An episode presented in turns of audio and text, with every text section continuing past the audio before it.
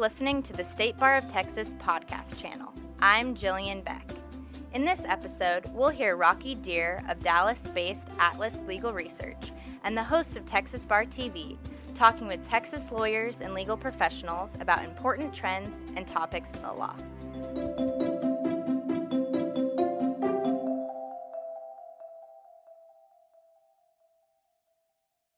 Well, hi there, everybody. This is Rocky Dhir coming to you from Texas Bar TV. We're on day two of the State Bar annual meeting here in amazing, awesome Dallas, Texas. You know, it's my hometown, and it happens to be the hometown of the guy sitting with me. We've got Joseph Jacobson here. You know a thing or two about technology and the law, right? I do. It, we've been we've been hearing a lot these last these last couple of days about cybersecurity. It's it's it's a big topic.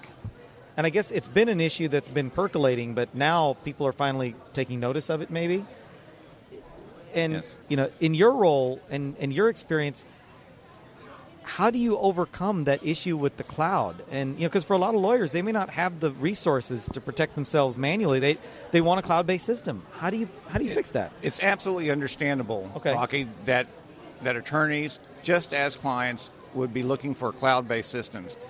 And for me, as I look at these issues, there are three factors that need to be examined. Okay. One of them is your, as a law firm, your your contract with the cloud provider. Sure. And secondly, your inform your contract, your engagement agreement with the with the client, and how much you have participated in, in giving the client the information to make an informed decision. So you have to Sure. have disclosure, and then you also need to have an exchange of information with your client about their cyber insurance, their cybersecurity protections and policies, and yours, and make sure that there's nothing that would fall in the gaps.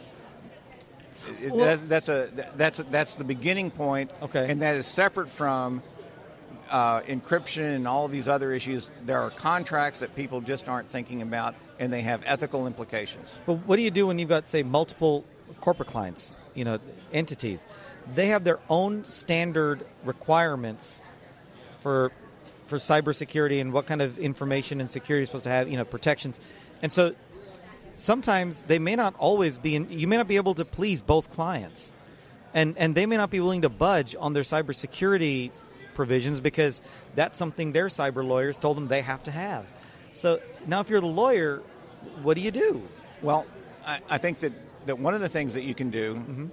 is, to, is to set up special rules for certain practice areas, potentially because financial concerns Okay. all, uh, generally have uh, a, a consistent regulatory policy because they're all banks, they're all Sure. regulated by the Sure. comptroller over the currency, and as I learned yesterday, about 120 other different agencies. Sure. So, so there is some consistency, and then you have to go into the discussions with the clients about where their differences occur, and Sure. see if you can Okay. then customize uh, a, a technology delivery system that will that will meet their needs and be separate from the conflicts for other clients.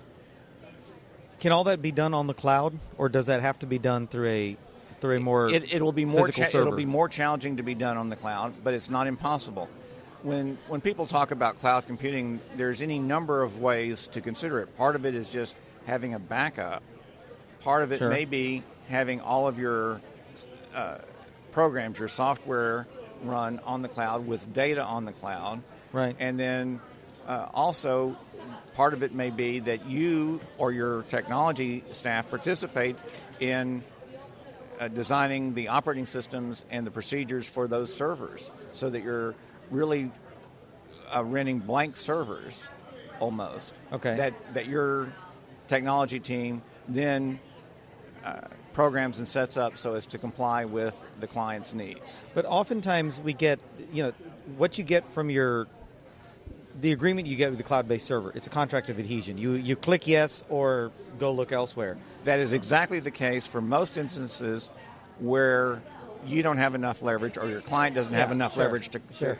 to to uh, demand a custom negotiated contract. You're exactly right. So then, how do you how do you overcome those hurdles when you're in that kind of a situation? I mean, it, so if, if you're a small firm or a solo practitioner, I mean, are you just kind of are you just kind of doomed to the dark ages, or are, are there options and remedies available? There, um, there are options available through companies that have now set up and established themselves to offer this back room, this back office uh, systems for you.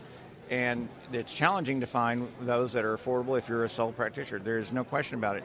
The other aspect of it is that you have the opportunity to uh, educate yourself and to also uh, hire consultants who will set up custom made uh, systems for you to meet the needs of your client. Joseph, thank you for being here. It, you know, You're thank welcome. you for spending a few minutes with us.